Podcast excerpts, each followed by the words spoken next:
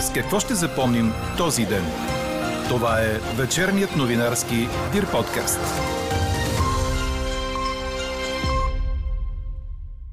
Ако в размяната на бебетата има само така наречената фактическа грешка, но не и юридическа такава, те биха могли да се върнат на биологичните родители и без дългите съдебни процедури.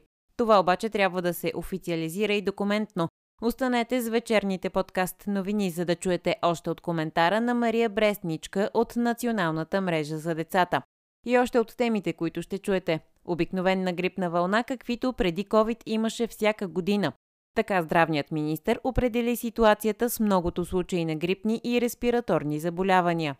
Украина обяви аварийно спиране на електроснабдяването в южните и югоисточните райони на страната.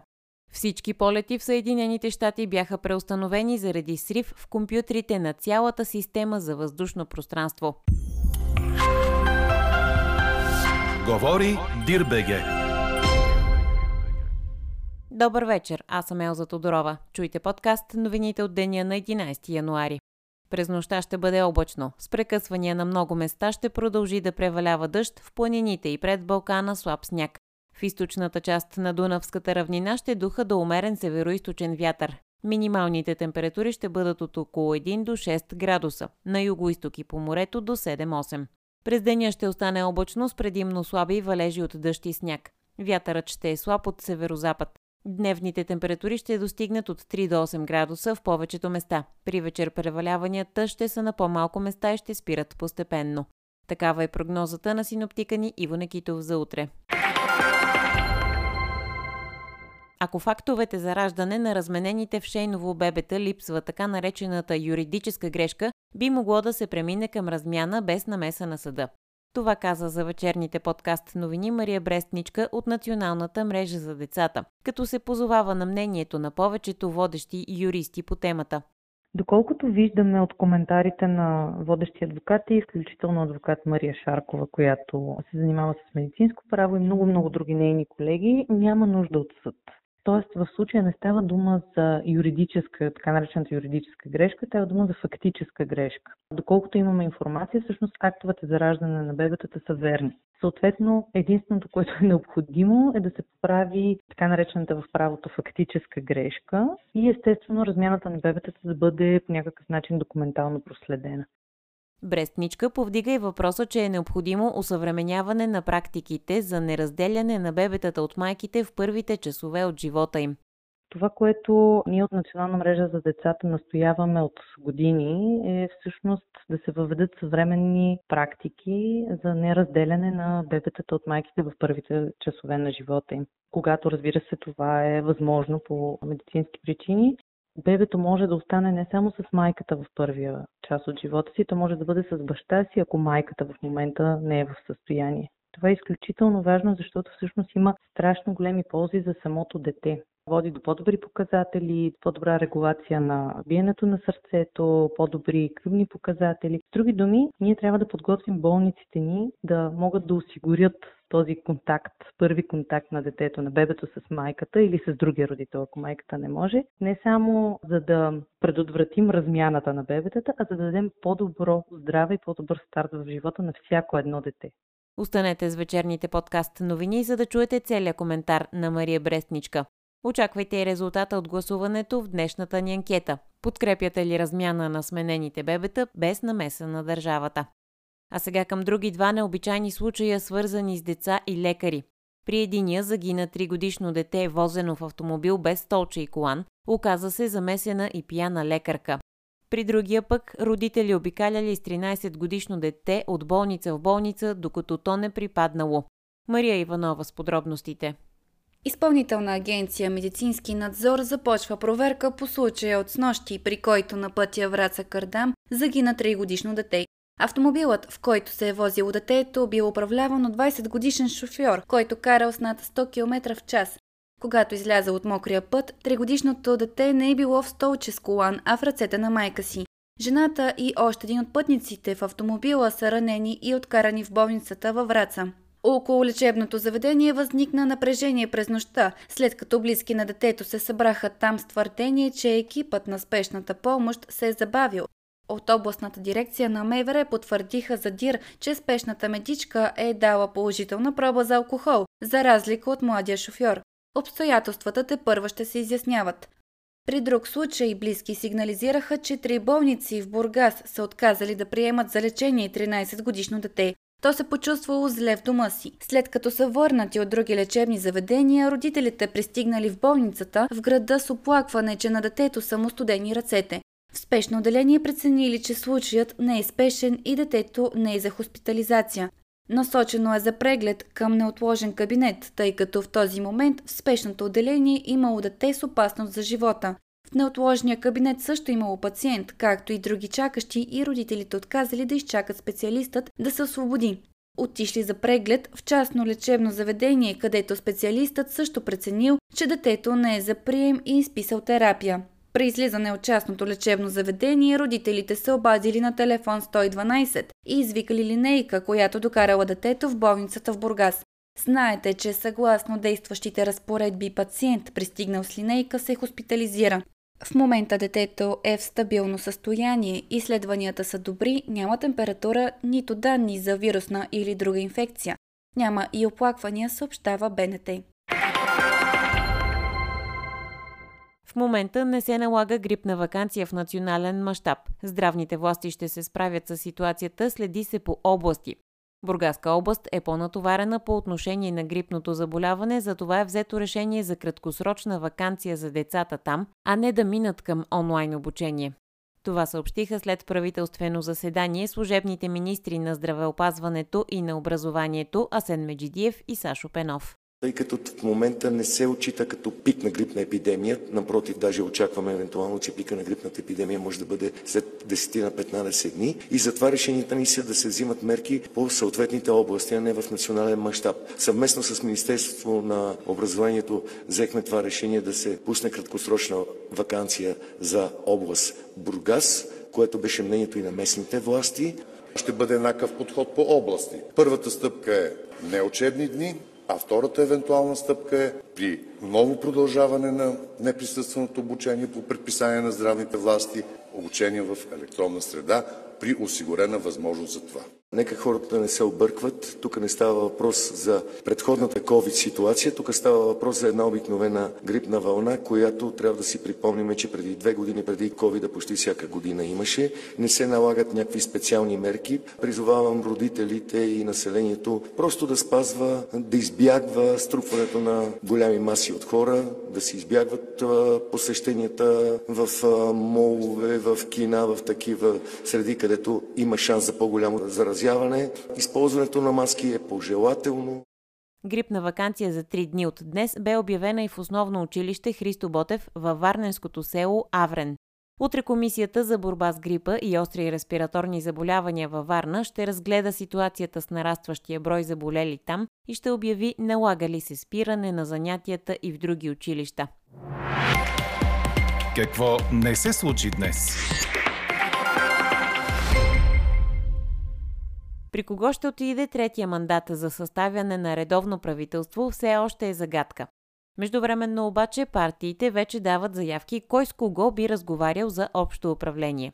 Съпредседателят на Демократична България Христо Иванов, един от евентуалните мандатоносители, заговори за технически кабинет с конкретни пет задачи и срок на действие от около година, година и половина.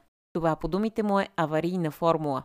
Тук не става дума за договаряне, не става дума за подкрепи, става дума за това може ли да свършим пет неща заедно, без да се харесваме, без да почваме да се харесваме, без да се разбираме и така нататък, просто да свършим пет неща заедно.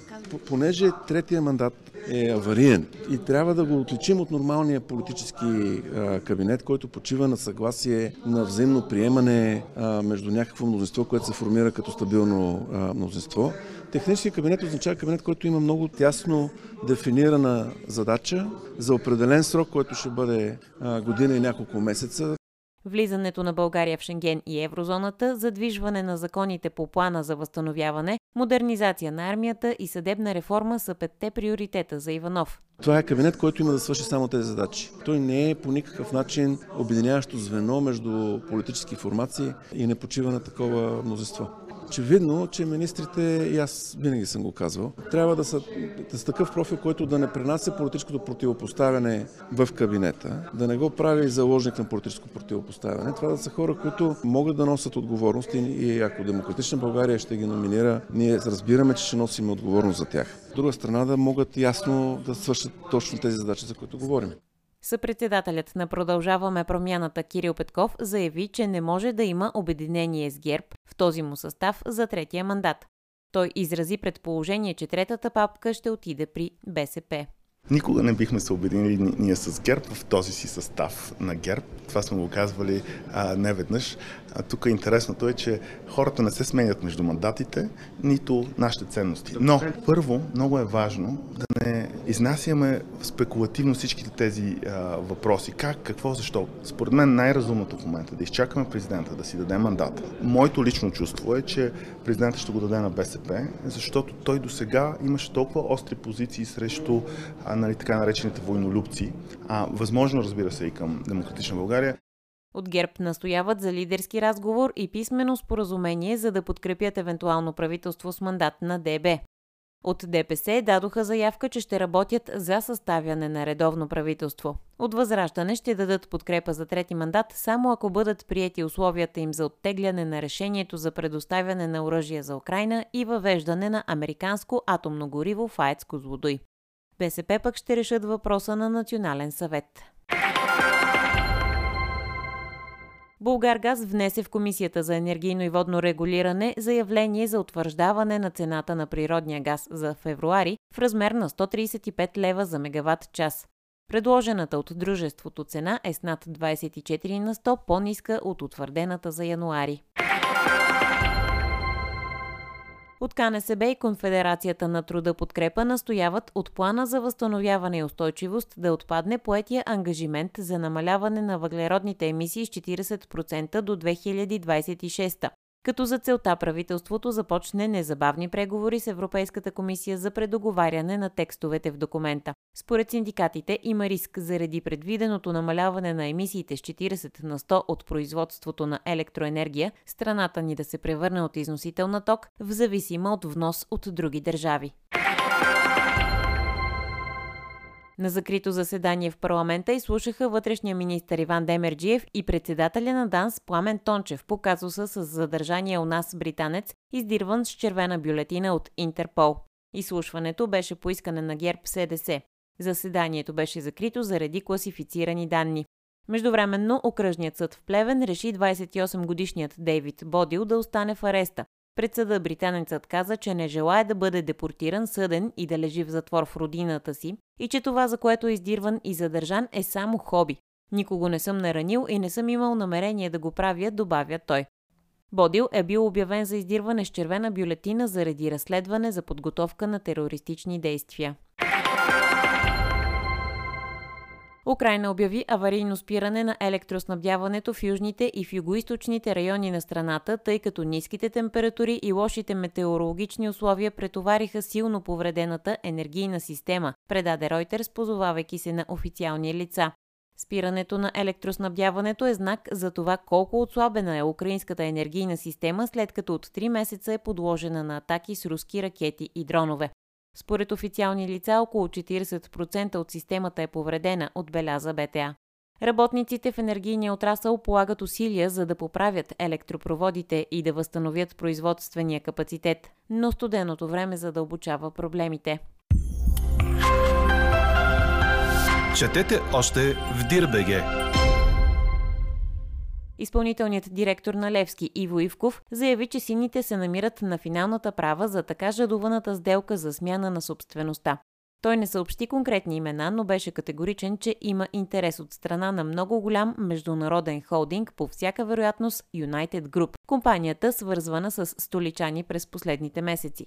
Ивков каза и че сделката за преминаването на Георги Миланов в клуб в Обединените арабски емирства трябва да бъде финализирана още днес, а между играч и клуб е съществувало джентълменско споразумение, защото Миланов е помогнал на столичани в тежък момент.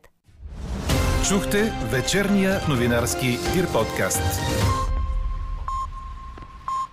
Подробно по темите в подкаста четете в Дирбеге. Какво ни впечатли преди малко? Всички полети в Съединените щати бяха преустановени поради срив в компютърната система на Федералната авиационна администрация тази сутрин. В изявление за NBC News от авиационната администрация заявиха, че са засегнати операциите в цялата национална система за въздушното пространство. В следобедните часове беше отменена забраната за излитащи полети в страната. Поради голямото задръстване, което се образува, службата разреши самолети да излитат от летищата Ньюарк Либерти в щата Нью Джерси и Хартсфилд Джаксън в Атланта, Джорджия. Нормалните въздушни операции в Съединените щати вече се възобновяват постепенно. От Федералното управление за авиация посочиха, че продължават да търсят причината за първоначалния проблем. Каква я мислехме, каква стана? Подкрепяте ли размяна на сменените бебета без намесата на държавата, ви питахме днес. 85% от отговорите в анкетата са да. Според Мария Брестничка от Националната мрежа за децата, до подобна размяна може да се прибегне, стига това да бъде отразено и документно. Чуйте какво обясни Брестничка за вечерните подкаст новини по този казус. Доколкото виждаме от коментарите на водещи адвокати, включително адвокат Мария Шаркова, която се занимава с медицинско право и много-много други нейни колеги, няма нужда от съд. Тоест в случая не става дума за юридическа, така наречената юридическа грешка, става дума за фактическа грешка. А, доколкото имаме информация, всъщност актовете за раждане на бебетата са верни. Съответно, единственото, което е необходимо е да се поправи така наречената в правото фактическа грешка и естествено размяната на бебетата да бъде по някакъв начин документално проследена. Това, на което обръщат внимание юристите, е, че това е един всъщност изключително рядък случай, който разбира се повдига въпроси какво и как може да се случи, включително от правна гледна точка, включително от гледна точка на семейния кодекс, защо детето не е с биологичните си родители така както трябва да бъде, но със сигурност изглежда, че юристите са на едно мнение, че няма нужда от намеса на съда, за да могат да бъдат, т.е. всяко дете да бъде с биологичното си семейство. А трябваше ли според вас децата да бъдат изведени от семействата и грижата за тях да поемат социалните? Беше обяснено, че няма заплаха реална за тях, но пък и не знаем какви емоции изпитва човек, който отглежда чуждо дете, без това да е по негово желание, в смисъл осиновяване и така нататък. Категорично, ако не ни се е случило, не можем да си представим какъв, какви емоции може да изпитва един човек, който след три месеца разбира, че детето, което той се е грижил, което е обичал в първите три месеца от неговия живот, детето, което го е направил родител. Но включително от психологическа гледна точка можем да предположим по-скоро, че тази емоция, която изпитват родителите, е емоцията на загуба. Тоест, че всеки един от тези родители, при които се е озовало дете, което не е неговото биологично дете, в момента изпитва емоцията на, на загуба за това, че той губи това дете, с което е изградил емоционална връзка в първите три месеца. По отношение на намесата на социалните работници и изобщо системата за закрила на детето, при извеждане се пристъпва само и единствено, когато има установен съществен риск за здравето и живота на детето. Това, което тази система е създадена да направи, е да осигури разбирането, че най-доброто място на детето всъщност е неговото семейство. А до момента, така или иначе, в първите три месеца на живота на тези деца, техни семейства са били родителите, с които те са се прибрали в къщи. С други думи, ако социалните бяха установили някакъв риск, те вероятно ще да предприемат някакви действия. Другата обаче много важна роля на така наречената система за закрила е не да извежда децата, а всъщност да оказва подкрепа на семейството в трудни периоди. Именно заради разбирането, че семейството е изключително важно за детето. И точно заради това, всъщност, както така наречената система за закрила на детето, така и самите родители биха могли да потърсят включително безплатна помощ в рамките на социална услуга. Дали психологическо консултиране, дали някаква форма на социална работа, която да им помогне в този изключително труден за тях момент. При това могат да потърсят не само в момента, не могат да потърсят и в всеки един следващ момент, в който те имат нужда от това. Разбира се, системата за закрила има своите така големи предизвикателства от гледна точка на това, че социалните работници не успяват да бъдат навсякъде. Те са малко, те са зле заплатени, работят при лоши условия, но въпреки това системата е насочена към това да осигурява подкрепа и ние от Национална мрежа за децата изключително много настояваме за това. А в бъдеще, да речем, че казва се приключи успешно и децата се върнат при биологичните си родители, трябва ли тези две семейства да поддържат връзка според вас като експерт? С оглед на това, че те са развили все пак някакъв сантимент към тези дечица. Мисля, че тук няма, няма еднозначен отговор. И това е първо и преди всичко отговор на въпроса как тези две семейства ще преживеят загубата на децата, за които са се грижили за пър... в първите три месеца от живота им и приемането на тяхното собствено биологично дете.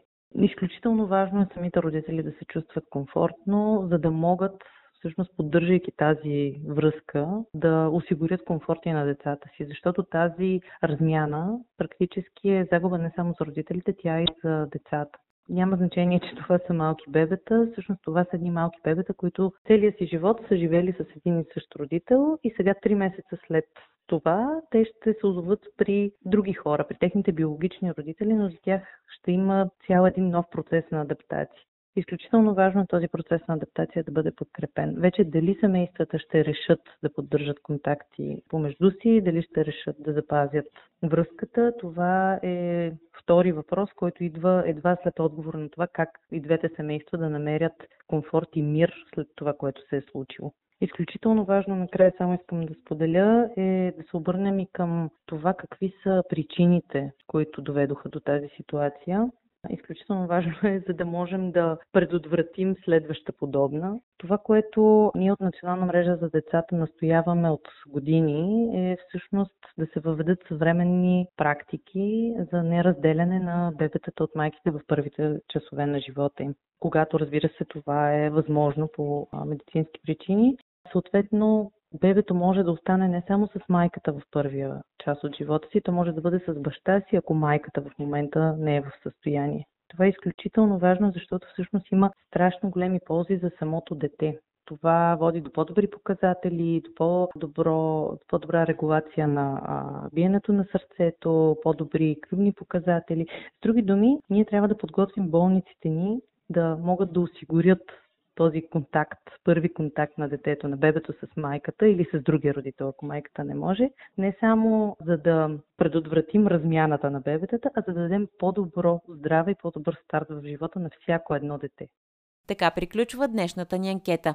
Новата тема очаквайте утре сутрин точно в 8. Приятна вечер! Слушайте още, гледайте повече и четете всичко в Дирбеге.